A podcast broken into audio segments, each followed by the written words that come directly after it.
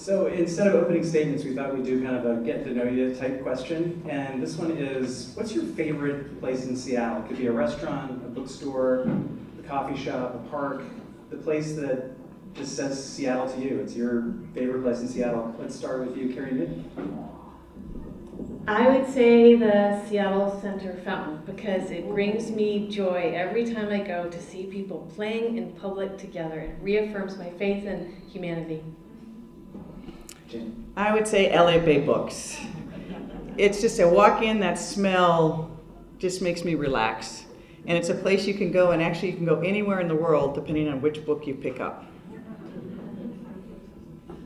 Um, so my first question for the two of you, and so for this one we'll start with Jenny, is about um, supervised drug consumption sites or injection sites. I know you've both said that you support this concept. Um, how will we solve the problem of where to locate them if we go if we go forward with it? And what do you think of the proposal that Danny Westneat mentioned recently about hosting them in hospitals? And I have one minute, is that right? Or ish? Ish. Ish. So at the beginning of the campaign, you know, people were kind of surprised that I would be supportive of safe consumption sites. Um, because I'd been a federal prosecutor for a period of time and they thought we couldn't do that. The reason I am is because I was involved in this issue when we did safe needle exchange. And we had some of the same arguments against those that we're hearing now. You're promoting illegal drug use, et cetera, et cetera. But we've seen those needle exchange problems programs actually have had harm reduction. They've saved lives. But now we're in the middle of this raging opiate crisis and heroin problem on our streets. And what we say is take your safe needle and go out to a park, a car, a doorway. There's no park in Seattle that you can walk in that doesn't have needles. And so, one of the things I think we have to do is create these spaces where there can be a healthcare person uh, there to make sure that someone doesn't overdose, but just as importantly, to make sure that there's someone there that can get someone into addiction treatment immediately. Immediately. Because at the end of the day, that's the only thing that will be the long term harm reduction. So I think the way we cite it is we talk to neighborhoods about it. The more I talk about this issue, people one on one, even people who are opposed at the beginning, when you sit down and talk to them, understand how it can be harm reduction. So you talk to them about where to put it, you have deep neighborhood engagement, and then you also promise you know there's a public safety element. You will make sure that you have police around that neighborhood so that it does not become just a magnet for drug dealers. Um, and so that it really is a facility where people can get hooked up with help if they need to, but you also try to keep it safe. And I think that Seattle will step up with that. On Danny's proposal, of the hospitals, I think one of the problems is that there may be uh, laws against doctors and nurses in a facility like that doing that, but I think having them close to one might be a great idea. So, this is one of those heartbreaking questions about the state of our world because overdoses from opioid addictions are the number one cause of death for people under 50. And let's just recognize that this is a really deep national problem, and we need to figure it out in our city, but so does every other city, because this is a tragedy in our country. I am in favor of safe consumption sites, but we, yes, we have to have medical professionals on staff to be there to keep people safe, to be there in case they start to OD, to intervene. We also have to make sure that there's access to treatment because if you go in and you're ready to stop using, we need to offer treatment then and there, not say come back in three weeks when we have a spot for you, because that doesn't work. So for siting, I think it's intriguing to think about how to put them at or near hospitals when there's access to care so close by. So we should definitely pursue that as a possibility. We also need to make sure we're siting them with neighbors at the table because there are a lot of questions and we do need to get it right and we do need to make sure we're listening we're understanding concerns, we're answering concerns, and we are making the right commitment towards keeping the area safe and keeping the area clean. And I think there's a lot to learn from the needle exchange program. The, the sites where we have needle exchange are pretty well run and pretty well settled into their communities, so they've learned a lot that we can adopt for this challenge here. Thank you. Um, so, Cary, I'm going to ask about property crime rates in Seattle now. Um, according to the FBI, Seattle has a pretty low rate of violent crime, but one of the highest rates of property crimes. And I'm just curious if you've been hearing a lot about this on the campaign trail and what your ideas are for tackling that. Yeah, we've been hearing a lot about it. I think it's slightly misreported. I think the data that Scott Lindsay was using maybe isn't exactly accurate, but it's still high and it's still a problem and it's still something that people are facing. So, yes, I think we need to keep doing more community based policing. I think part of our police reform has to include police force, the police force out in community, talking to folks, building trust, being there doing the proactive work to prevent these hotspots from happening because they are so busy with 911 calls and helping people in crisis. They basically have stopped doing the normal policing work that keeps a community healthy and does the preventative work to prevent problems before they start. So we absolutely have to get the staffing right for the police force in our reform process. And I think we also need to recognize that nobody's happy with the system we have now. There are people who call 911 and they're mad it takes 15 minutes for them to get there. There are communities that are afraid that if the police do show up, they might be less safe than if they solve the problem themselves. So we've got to keep going on police reform around all these issues.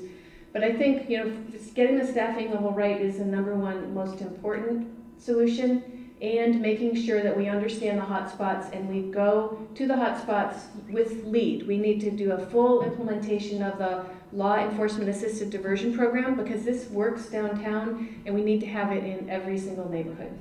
And when you say getting the staffing right, you're saying hiring more police officers? Well, I think look at, you know, the talk to the police officers and the precinct level management and talk about how they're spending their time and how we can shift how they're spending their time. It might mean adding more staff, but it also might mean relieving some of the other burdens so that they can spend more time on this. So, one of the great things I've done during the campaign is I go out and do walking tours of neighborhoods, and I'm up to a couple dozen now. And at the end of them, sit down with small business owners and employees to see what is happening in a neighborhood.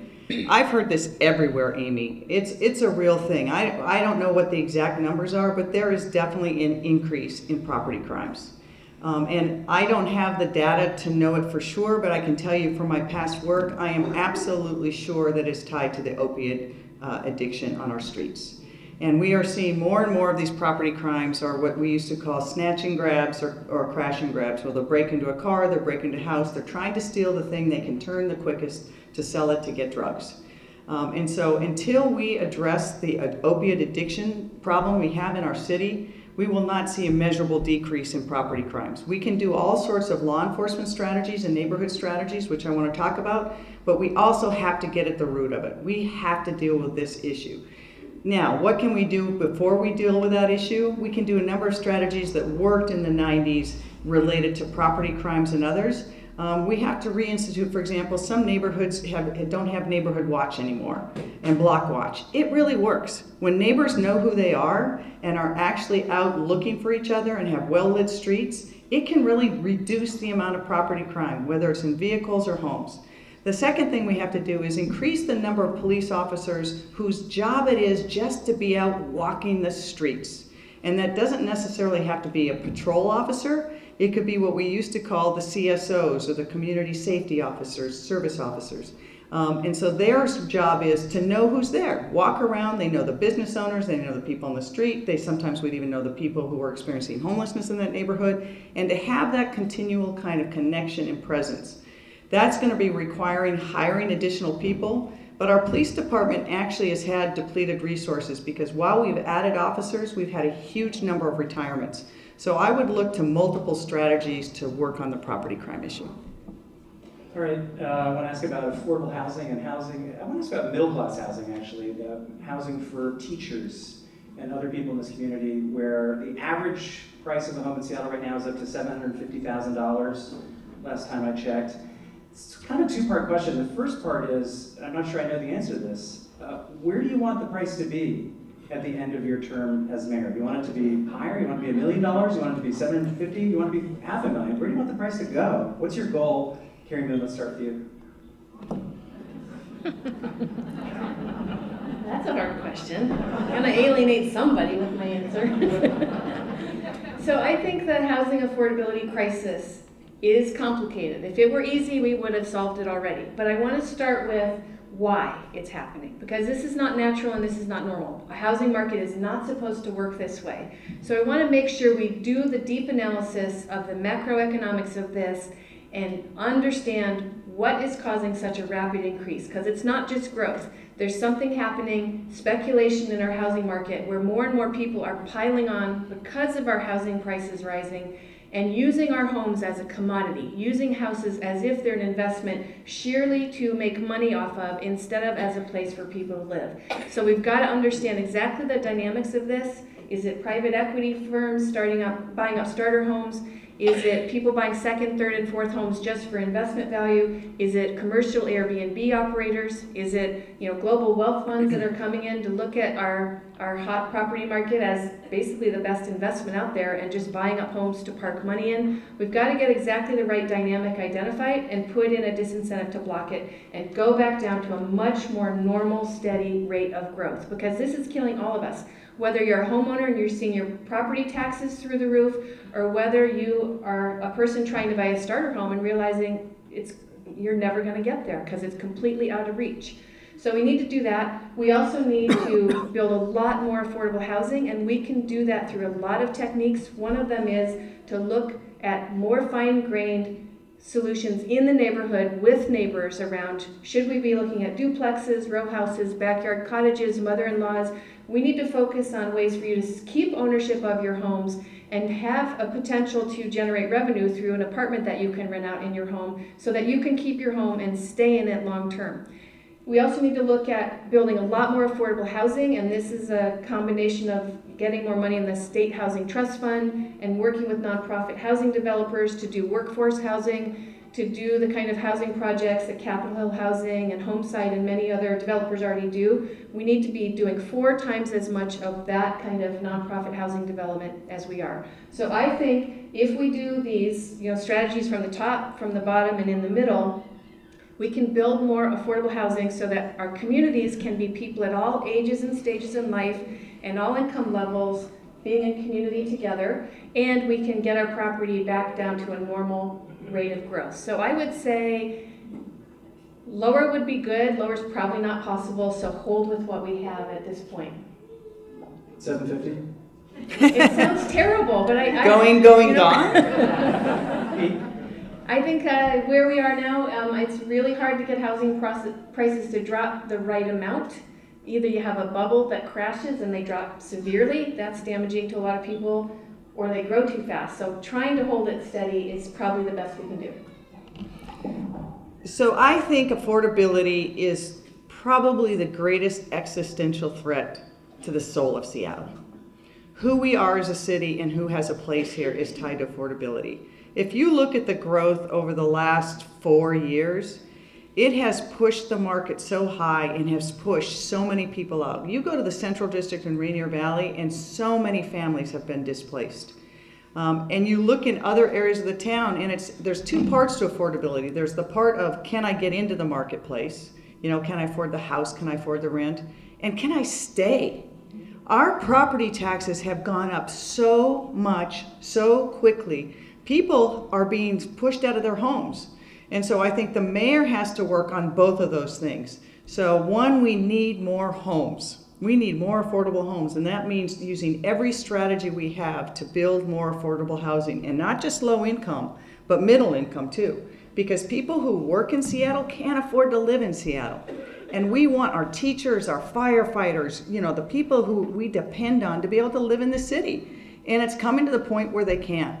So we have to use our strategies to build more affordable housing. We have to keep the affordable housing we have. You know, there's a lot of landlords, particularly smaller landlords, who are very responsible and they don't want to raise rents. But when their property taxes go up, the rents go up and people get pushed out. So I want to have a program where I can go to those landlords and say, you keep the rents down, we'll keep your property taxes down. But if you raise the rents, property taxes go up and you have to pay us back.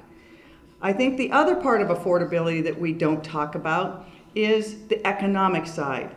You know, we are becoming a city that is too stratified by wage. And more and more of the tech workers are making very high salaries, but our teachers, our firefighters, our people who work in our bookstores, our cafes, they can't keep up. So the other thing a mayor has to look at for affordability is how we put money in people's pockets. How do we make sure there is really a shot at making a good wage for the good workers here in Seattle? And that's where I think the mayor can spend a lot of energy and turn the dial on, is really making this a, a, a, climate for small business and workers. And so as mayor, those are the things that I really want to focus on. Yes, we have to build, but we can't build our way out of it. We've also got to raise the economic uh, wages for more people, and we've got to bring those property taxes down. All right, and now we go to the number, audience. make her tell the number. Oh, oh, yes. Sorry, seven fifty. So I want everyone in Seattle to be making more than the tech workers are making, so they can buy any damn house they want. So I just want to point out that none of those solutions will do anything to drop housing prices. And so what I'm hearing her say is let them rip, make the developers happy, make the wealthy people happy, and figure out some way to get people from fifteen dollars an hour to fifty dollars an hour so they can afford a house. I don't think that's practical. Well, it's just, can I just Yep. follow up on that? So if we add more housing to the market, which I want to do, it will help prices. Um, and, and, thank you, Alex. Um, one of the things that I think that we disagree a little bit on is there might be some speculation in the market. We don't have the data, but I would people not to take her word or my word on this.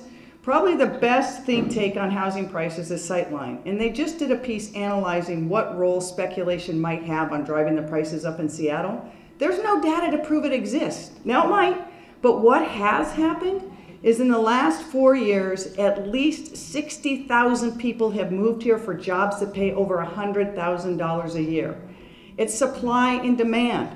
And so we, it's not the only thing driving it, but we absolutely need more housing, low income and middle com- income housing, if we want to get ahead of that. And if we do, that will help dampen the price. You know, we Okay, so you're- it in our neighborhoods. Hey, wait, no, I'm sorry. Hey, we're, uh, we're gonna have a chance for each of you to ask a question of each other, and we're gonna ask a lot of audience questions, so let's just, uh, go ahead and stick with our format.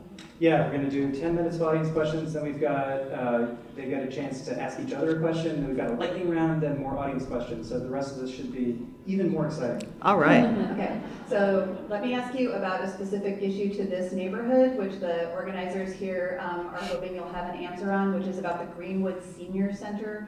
Um, Many of the clients of that center have physical disabilities, and the facility is not accessible. The city of Seattle has proposed transferring the ownership of the building to the Phinney Neighborhood Association to start funding those critically needed improvements. Um, in spite of the city's formal recommendation to do this transfer, the legislation still has not been submitted to the city council to make it happen. How will you, if elected mayor, make the transfer of the Greenwood Senior Center to the PNA a priority for your administration? Um, that's Jenny first. That's a great question, and I, when I did my walk of the Phinney neighborhood and sat down with some of the business and community leaders afterwards, we talked about this issue. I think it's gotta be a priority for mayor, but I wanna re-engage with the community to make sure we do it right and we're getting the right services. For example, one of the thing I heard was, we not only wanna make the senior center accessible, we need more housing for seniors in and around that.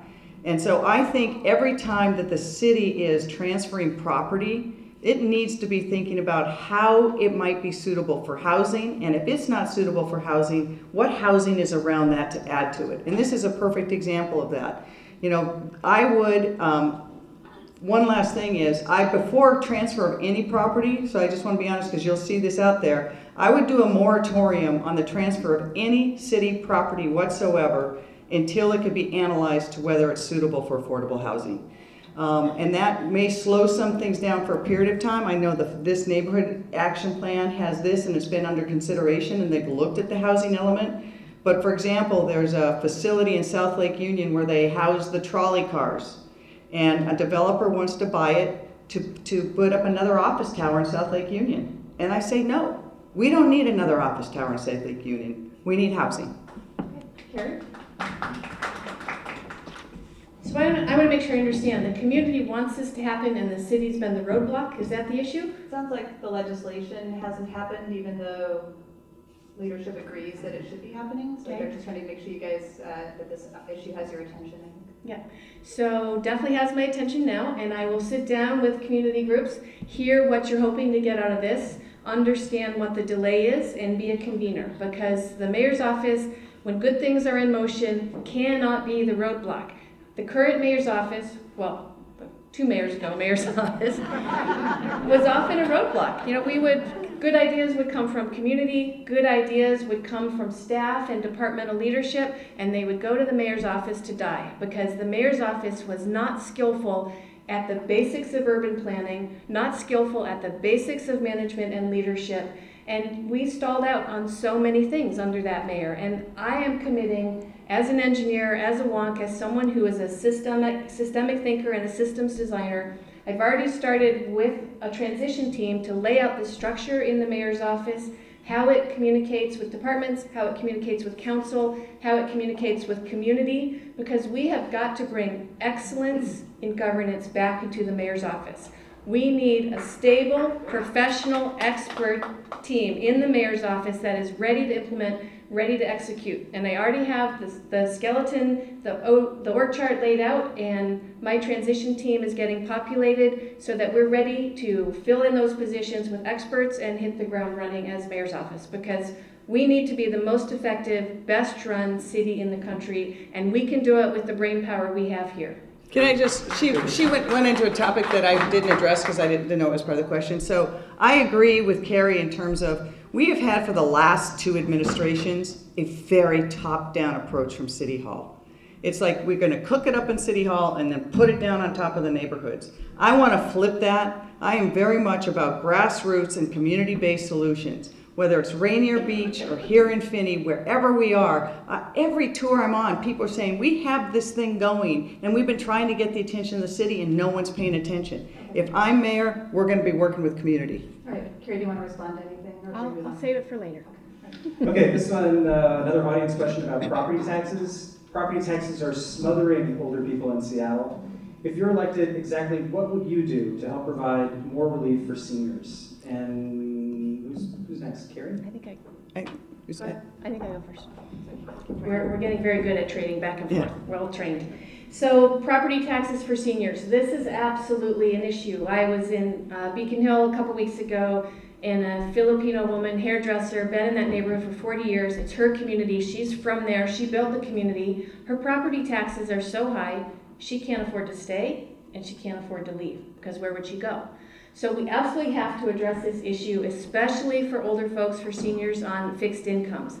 Right now, we have a program where if you're under $40,000 a year and over 65, you can get property tax relief. I want to make sure every senior knows about that program and is taking advantage of it. And I'm also planning to expand it because we need to look at raising the income threshold so more people qualify. Second, I'm going to sit down with King County Assessor's Office because we have some leeway in what the assessed values of property are. Um, we, we could stick with market rate, but we don't have to. We could go down to 85% of market rate for your assessed value. So we need to look at getting that number right. I would really push for lowering it. And then third, yeah. Third is really, again, the speculation issue. Our property values are rising much more quickly than is normal. This is not how a housing market is supposed to work, so we need the right disincentive in place to slow down this rapid increase and disincentivize this behavior of outsiders buying up our property, our houses, as if they're commodities. And if we get that activity out of the market, things will get a lot more stable and steady, and the other two solutions I mentioned will be enough. So this is something I proposed before the primary and was the first candidate to say we needed to help seniors. And I proposed a, a whole range of things, including going to Olympia and raising the amount of the exemption so more seniors qualify it. It's not enough just to let them know. We've also got to raise that because the exemption right now, based on the housing prices in Seattle, just isn't realistic. So I've already had conversations with some of our, our delegation. I've got a lot of supporters in the delegation who, who, who have endorsed me. I've had co- some conversations with others in Olympia so that we can move quickly on this. Because when we come in office, already in January, the legislature is going to convene. We need to have a plan in place to go for a whole range of things to give relief on property taxes. The second thing we have to do is not just property taxes, but utility rates. Many seniors qualify for reduced utility rates, but most of them don't know it and don't use it. So we have to have a very strong outreach to the seniors so they can qualify for those. And combined together, I have proposed having one portal so that they can go into one portal and determine what are the things that they qualify for as seniors. The other thing is, we hope that the Seattle income tax is upheld. And if it is upheld, we passed it because we think our taxes are too regressive, and they are. We need more progressive taxes. But I'm the only candidate who said, I will take some of that money and pay down the regressive taxes, lower property taxes, lower sales tax, so the people who are making less aren't paying more. So one way to reduce property taxes is also to, when we get that income tax, to not just spend it on programs, but to also make sure we're lowering those regressive taxes. Cary Moon, is that true that Jenny Durkan's the only one who has said income tax should go for paying down the other taxes?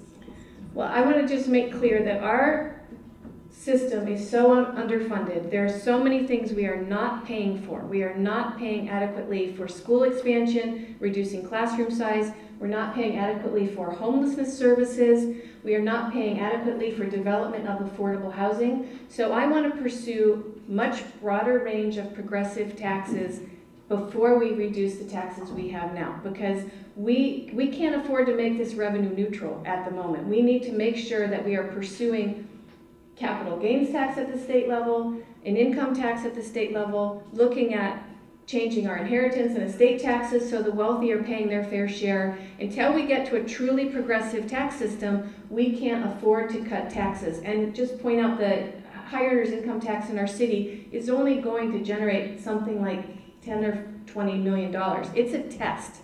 It is not something that's going to dramatically change our tax structure. It's just a pilot project. So we can't be promising that we're going to reduce taxes until we have additional revenue to replace what we actually need to spend money on. Um, I'm going to ask a question that reflects some of the signs you're seeing in the front row here from our gathering. It's about privatizing or pri- having private partners to fund community center and pool uh, capital capital projects in Seattle. Um, the city's strategic plan for community centers proposes turning over management and operation of the Green Lake Community Center and Evans Pool to a private nonprofit such as the YMCA. Um, if elected, and Jenny, I think this will be to you first, um, would you support this kind of privatization or would you keep them under public management? Thank you for that question. They've been at a couple of our forums, and we've answered this before. So I'm very fond of that gym because I've been basketball in it for years. I think it is one of the hearts of Green Lake, and we've got to make sure that it is not privatized in a way that community doesn't have access and control. If we can find a way to have people pay for the necessary renovations, I am open to that. But the key is not to offload our property to someone so the neighborhoods and communities lose access and control to such crucial facilities. That's the number one thing. So that would be my position on that. And I think, again, I'm, I'm going to go back to my moratorium. I don't want to, once you give away dirt or a building as a city, you don't get it back. And so there is less and less real estate in this city, and I think the city has to be evaluating every parcel it has before it gives it to anybody. So again, I would have a moratorium until we can evaluate. I'm on your side. I think um, I, I raised my kids in an 800 square foot apartment. We're now in a huge apartment of 1,200 square feet. We spend a lot of time in parks. Parks are an essential part of our culture in Seattle. They're how we come together as a community and meet our neighbors and share our you know cultural life together. We absolutely have to keep public facilities, especially parks, in public ownership. And so this is going to be a funding challenge. It's not easy to just wave a magic wand and say we have the money, but we have to figure out how to find the cost savings. And I'll just point out that in our city, the budget has increased roughly 25% in the past five years since we were at the depths of the recession. And that is a big increase. And I think a lot of us, probably many of you in this room, are asking, what are we getting for all that increased spending?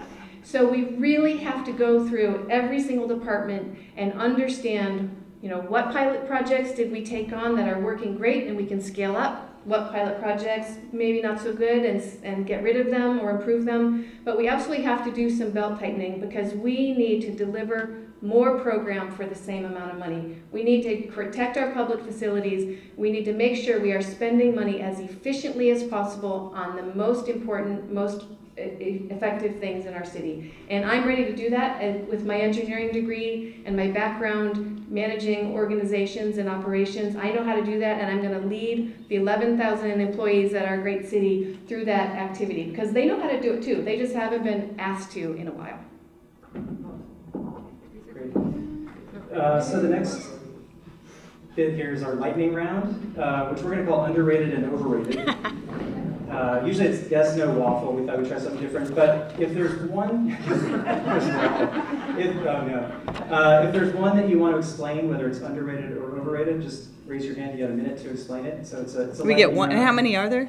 Uh, there's about ten. All right. You might want Yeah. to wait till the end and decide You could wait you till the want end. to, you want to talk about. Yeah. All right. Uh, are you ready? Ready. So we can go back and explain a previous Yeah. answer? You can. Yeah. All right. Underrated or overrated? First one, Amazon.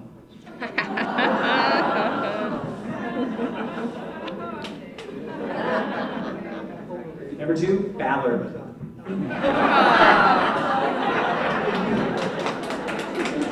right, number three, Beecher's handmade cheese. Oh. Sorry. All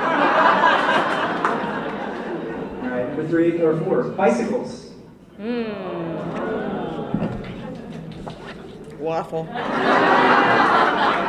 right. Number five, cars. Hmm. Yeah. Chamber of Commerce.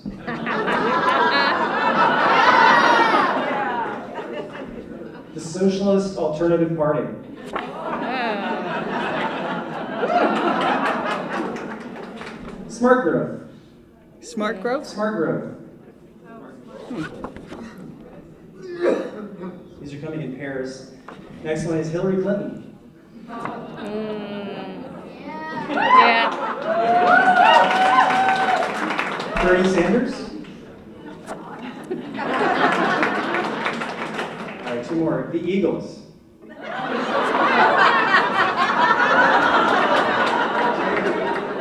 And the last one, free on-street parking. All right, we each get to explain one answer, and who wants to start? Let's see. Cary. I'll, I'll go with smart growth. I think um, for a city that is attracting so many people because of our beautiful quality of life, our booming economy, and the, this the splendor of nature, people are going to continue moving here. And to keep up with growth, we have got to do a much better job. Smart growth is about the principles of compact growth, of keeping jobs and housing in balance, of building transit with the growth, not forgetting about that and trying to deal with the problem 10 years later. And it's about creating healthy community. As an urban planner, I understand that cities are complex and there's lots of layers, and you've got to look at all the layers at the same time. You can't focus on one thing and then the next thing and then the next thing. That's like a game of whack a mole. You've got to really understand how to build growth and how to build healthy society, healthy community at the same time. And so when I say smart growth, that's what I'm talking about. And it's essential we do it in Seattle. We have lost track of the basics of urban planning, and now we're in this condition where we have a housing affordability crisis, transit is not keeping up with growth, people have long commutes. They're forced to relocate to the suburbs because they can't afford housing, and that means they're stuck in traffic, spending more time on the road, less time with family. We have created all these problems through not planning effectively, and we need to bring back great urban planning in this city and catch up with the growth we already have and get ready for the future. So I, I, I'd also talk about how smart growth is underrated, but I think one of the things that is most underrated in smart growth are humans. You know, we can do all these plans and all have all these up zones that look really great on paper, but people forget about the humans who have to live there and the neighborhoods that have to exist there, the kids that have to go to school there. And so one of the city things the city's gotten away from is listening again to community and neighborhoods. On these various neighborhood walks I do, I sometimes take the proposed upzone map with me just to see how it's going to change the feel of that neighborhood or that community. And I bet you no one in City Hall has ever done that. I bet you no one at planning has ever done that because they have this one size fits all approach. And if we do this smart planning and smart growth, we really have to be thinking about how does it feel in those neighborhoods and communities. That's what smart is. Where will people walk? How will they get to transit? Where will they bike? Are there even crosswalks? Are there sidewalks? Um, and I think way too many times planners, including urban planners, love to have all these designs and engineering about how things are going to go just great. And then when the humans get there, it doesn't work that way. And so I think we really have to be listening more to neighborhoods and communities about how they live and how they want to live. Not just today, but for that next generation. If we squint our eyes and think about what Seattle's like in 40 years, we want it to be a city that is vibrant, that every community people can live in, regardless of whether it's low income, middle income, or market rate housing, and no one knows the difference. That around our transit, there's great plazas that people get, there's cafes. So for me, smart growth, it's all about how are we going to live there? How will we raise our kids there? Is it a city we can be proud of because it's inclusive and welcoming and forward leaning? All right, and uh, we wanted to give you each a chance to ask the other candidate a question, and we're sort of running out of time for audience questions, so keep your answers to these somewhat rhetorical questions somewhat short. Oh, sorry, Jenny. So my question to you, Cary, is you have had a lot of civic experience in the last five to 10 years in Seattle, and you've been involved in the waterfront and fighting the tunnel and different planning. What project did you bring to completion based on your leadership, and how many people did you manage? I love this question. Good. So first of all, 20 years, not 5 to 10. I've been here since 1997 doing planning work, did the Pioneer Square neighborhood plan back in the 90s. I think a lot of you were probably involved in neighborhood planning, which was a great process. And I was involved as a professional helping guide the neighborhood through that.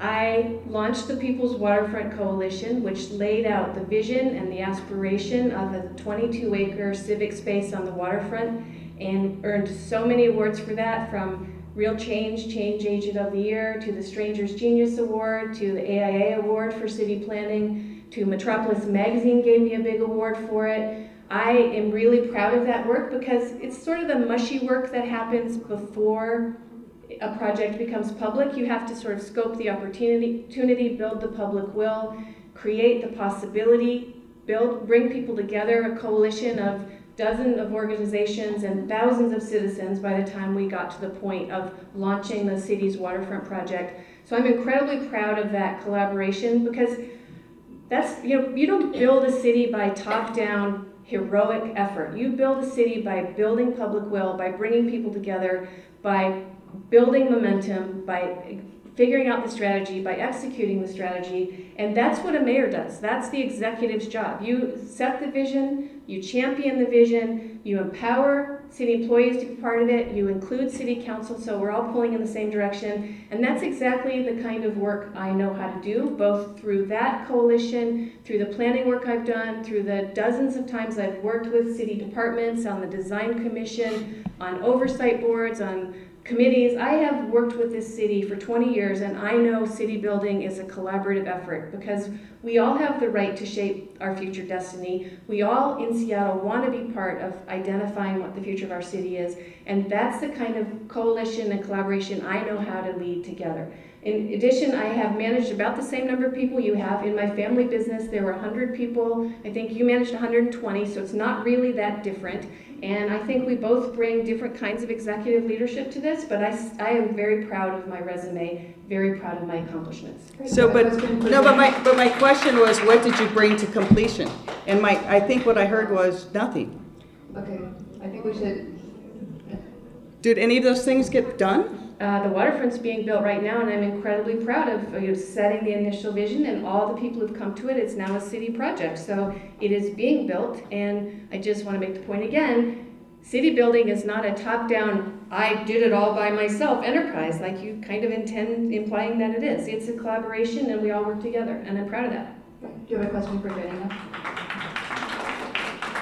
Yeah, so Seattle voters overwhelmingly approved by 70% an initiative to protect hotel workers on the job from sexual harassment and making sure they kept, they could have, they were paid fairly. And many of these people were immigrants and women of color, and I think with seventy percent, seventy-seven percent yes, there was pretty strong opinion in Seattle, this is the right thing to do. But you are the only candidate who wouldn't sign the pledge to enforce this and protect it against lawsuits by the major hotel chains. And you also have received money through your PAC, eighty-five thousand dollars, no, fifty thousand out of eighty-five, eight hundred and fifty thousand from these major hotel owners who are fighting against protections for workers. So how are you going to make these, sorry, what do you, what do you think these big corporations are paying hundreds of thousands of dollars to elect you for? Perfect. Want to point out a few things. You've seen Cary Moon. She never has to talk from a written note. But now she's asking a question her consultants wrote for her. And I want to give you the answer because I think it's a fair question because people are throwing a lot of numbers and mud around. In fact, the woman asked me about it when I came in. Number one, I voted for that because I think it's the right thing to do. I think we want to protect hotel workers, and I think it was the right thing for Seattle to do it. Number two, the thing she's talking about, the form, she knows full well. It was at a forum and an interview of candidates in the primary where I wasn't even there. I couldn't go because of a family obligation. So they had everyone who was in the room sign it, and then they released it to the press without even talking to me with a press release saying Jenny wouldn't sign. So it was one of those political gotchas that is in the silly season. Um, so I will stand up for hotel workers any day of the week. I will protect them like I did when I was U.S. Attorney. I brought human trafficking cases to go against people who were exploiting people. And as mayor, I will work with the city attorney's office, the police department, to make sure our laws are enforced because we will protect our workers. It's why the Service Employee Union is, is backing me, while nurses are backing me, and firefighters, and dock workers, because they know I stand up for workers. And I am so proud to have their backing. And every time someone wants to paint me as a corporate shill, it's silly because the people supporting my campaign, the volunteers, the hundreds of them that are out this weekend knocking doors in the pouring rain, and the workers that have backed me after they sat down and talked to me, I couldn't be more proud. And I will go every day to City Hall and I will fight for them. I will fight for what they believe in. So this is an audience question. About Seattle's climate goals in terms of reducing emissions. Um, the city is not on track to meet the goal it set in 2013 right now with the climate action plan. And an audience member wanted us to ask, what should Seattle's role be in climate protection? Jenny, this is for you. We've got to be the leaders in climate protection. We got to go back where Seattle is harnessing the green energy skills that we have here. I just talked to former Mayor Greg Nickels about this very thing because he had led the way and then we kind of abandoned that process working with other mayors.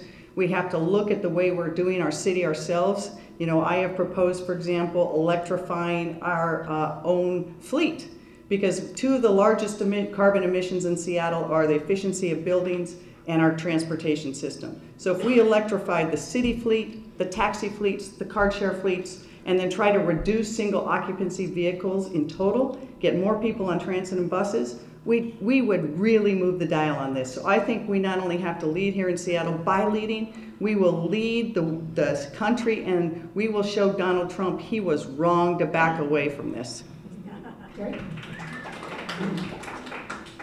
So Seattle can be a climate leader again, and I am proud to be the mayor who was endorsed by the Sierra Club and dual endorsed by the Washington Conservation voters because they understand my deep commitment to climate change. I have worked on transit planning and city planning largely for this very reason because I understand climate as the, the threat to our future, to our children's future. So we absolutely have to establish a strong stance and make sure we are showing the rest of the country what can be accomplished at the city level. Because the other Washington is not leading, they're doing the opposite of leading by dismantling the EPA and rolling back the good regulations that we do have. So we have to show the world, the country, with a coalition of mayors working together that we know what to do at the city level. And so that means investing in transit so that because 40% of our emissions comes from the, come from the transportation sector, we've got to give people great alternatives to driving and shift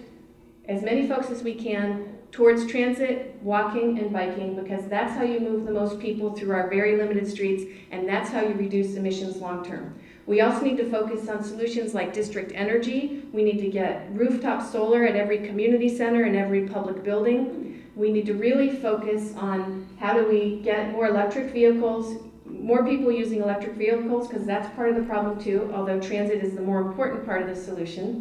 And we also need to focus on you know, our built environment. We know that the second highest source of emissions is uh, heat in buildings. And so we need to make sure we are setting high standards for building efficiency, but also expanding our innovation. You know, we invent so many things here, we invent so many technologies here, but frankly, Vancouver, BC, and Portland have both lapped us on the number of innovative zero energy buildings they're building. So we need to make sure we increase those incentives and reclaim that title as the innovator on climate in the Northwest in Seattle. Uh, this is another audience question, which I think is a somewhat related question, probably not written by the same person as the last one. This is uh, to Cary first. Uh, what about the lack of parking options for new apartment developments? So we need to be building more transit.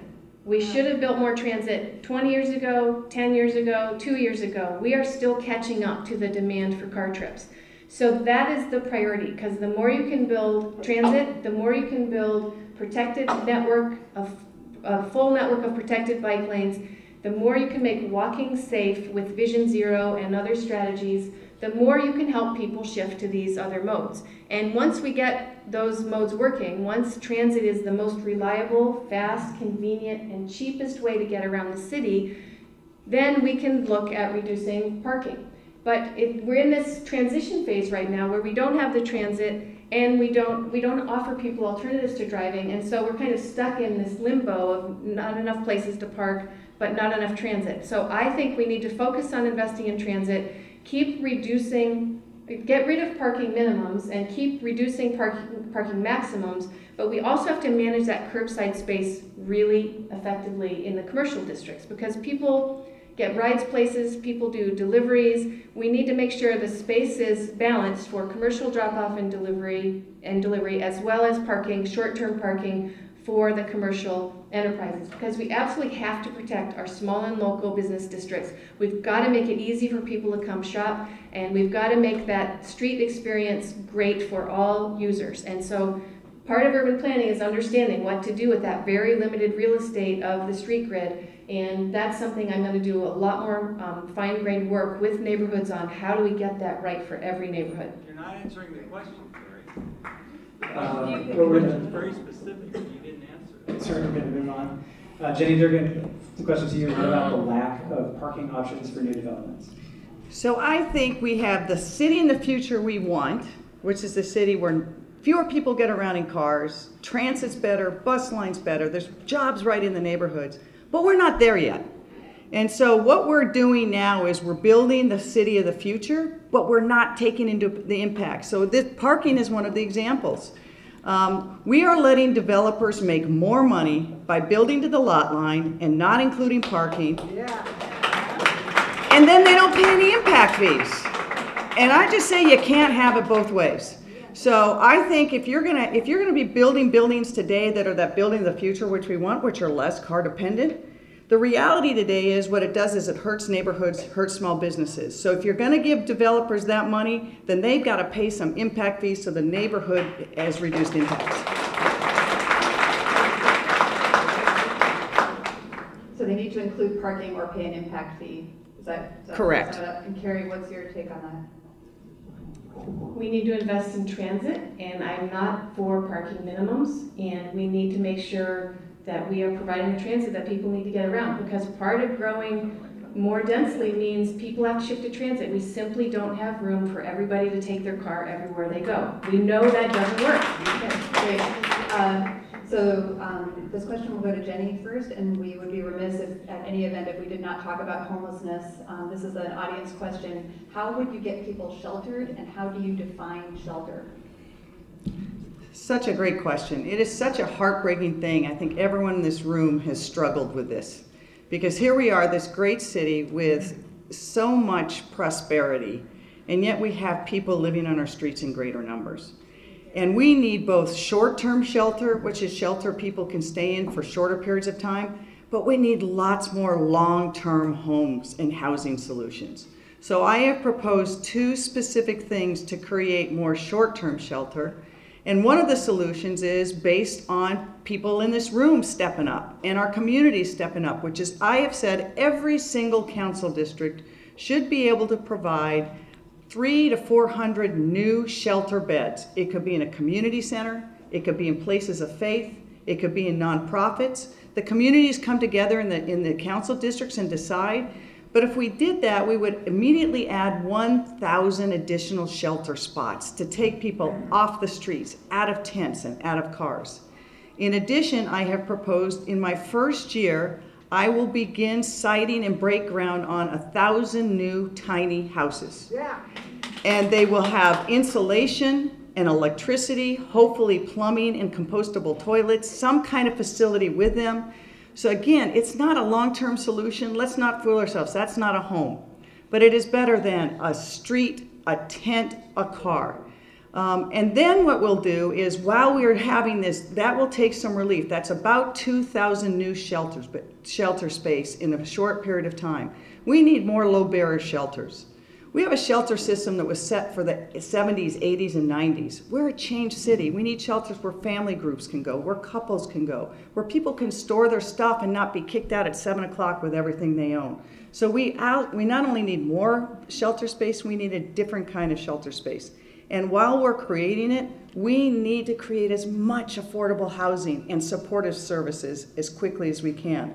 And I want to tell folks, because I don't want there to be surprise if I'm mayor, I have said consistently, I will not talk about raising any new tax until I see whether our budget is being spent smartly. But the place I think I will have to come back to you on, and hopefully regionally and maybe statewide, is more money for addiction services and mental health services. Because we will never get ahead of our problem on the streets if we don't have more places to help people. So this is one of those areas where we see the symptoms, but we are not addressing the root causes. In our state, we are 50th out of 50 for how much money we invest in mental health services. It, that's unconscionable. We've got to work with partners in Olympia to make sure we are offering people the support they need and the addiction services they need because we in our prosperous state, prosperous city, should not be 50th out of 50. Second, we need to recognize you know, we made this mistake with the 10-year plan and homelessness, is that we looked at the number of people who are homeless and said, oh, if we just build 3,000 units of housing, we'll be done and we'll never have this problem again. But we are actually pushing people into homelessness faster than we are helping them out. We have some good programs in the city, but we have an economy and a housing affordability crisis that are pushing more people out of stable living situations into homelessness. We've got to go there to help solve the problem. So housing, housing, housing for low-income folks is a huge part of the solution. And then we need every single other kind of low barrier temporary emergency shelter we can. That means tiny house villages like at Othello, like at 22nd and Union. These are self-governed, well-run, well-serviced with mental health and behavioral health and service providers like uh, independent communities that are actually a really healthy place for people to go from an unsanctioned encampment to this kind of facility, get back on their feet, and then move on into permanent housing. They are really effective, they work, we know how to do it, we need to scale it up and build 50 more of these villages. And then we need to look at low barrier shelters. We, you know, a lot of people sleeping outside, 90% have said they would come inside if we offered them a place to be. So that means we've got to ask them what they need, working with them directly. And they've all said we need to come in with our pets, we need to come in with our partners or our family. We don't want to go to a place with bed bugs where we have a mat on the floor and we're kicked out at 6 a.m. We need a permanent place to store our belongings in a place we can be during the day. So we know what we need, and we know what it's going to take to get there, and we need to all work together as a community to provide these kind of low barrier shelters. And then we also need to look at the other innovations. Like there's a project called Compass Crossing, which is better than a tiny house, but it's not a $200,000 per unit you know, 100 year lasting affordable apartment. It's in between. It's safe, It meets building code, but it's probably not gonna last more than twenty years, but it's really cheap and really fast to build. So we need to build more projects like that.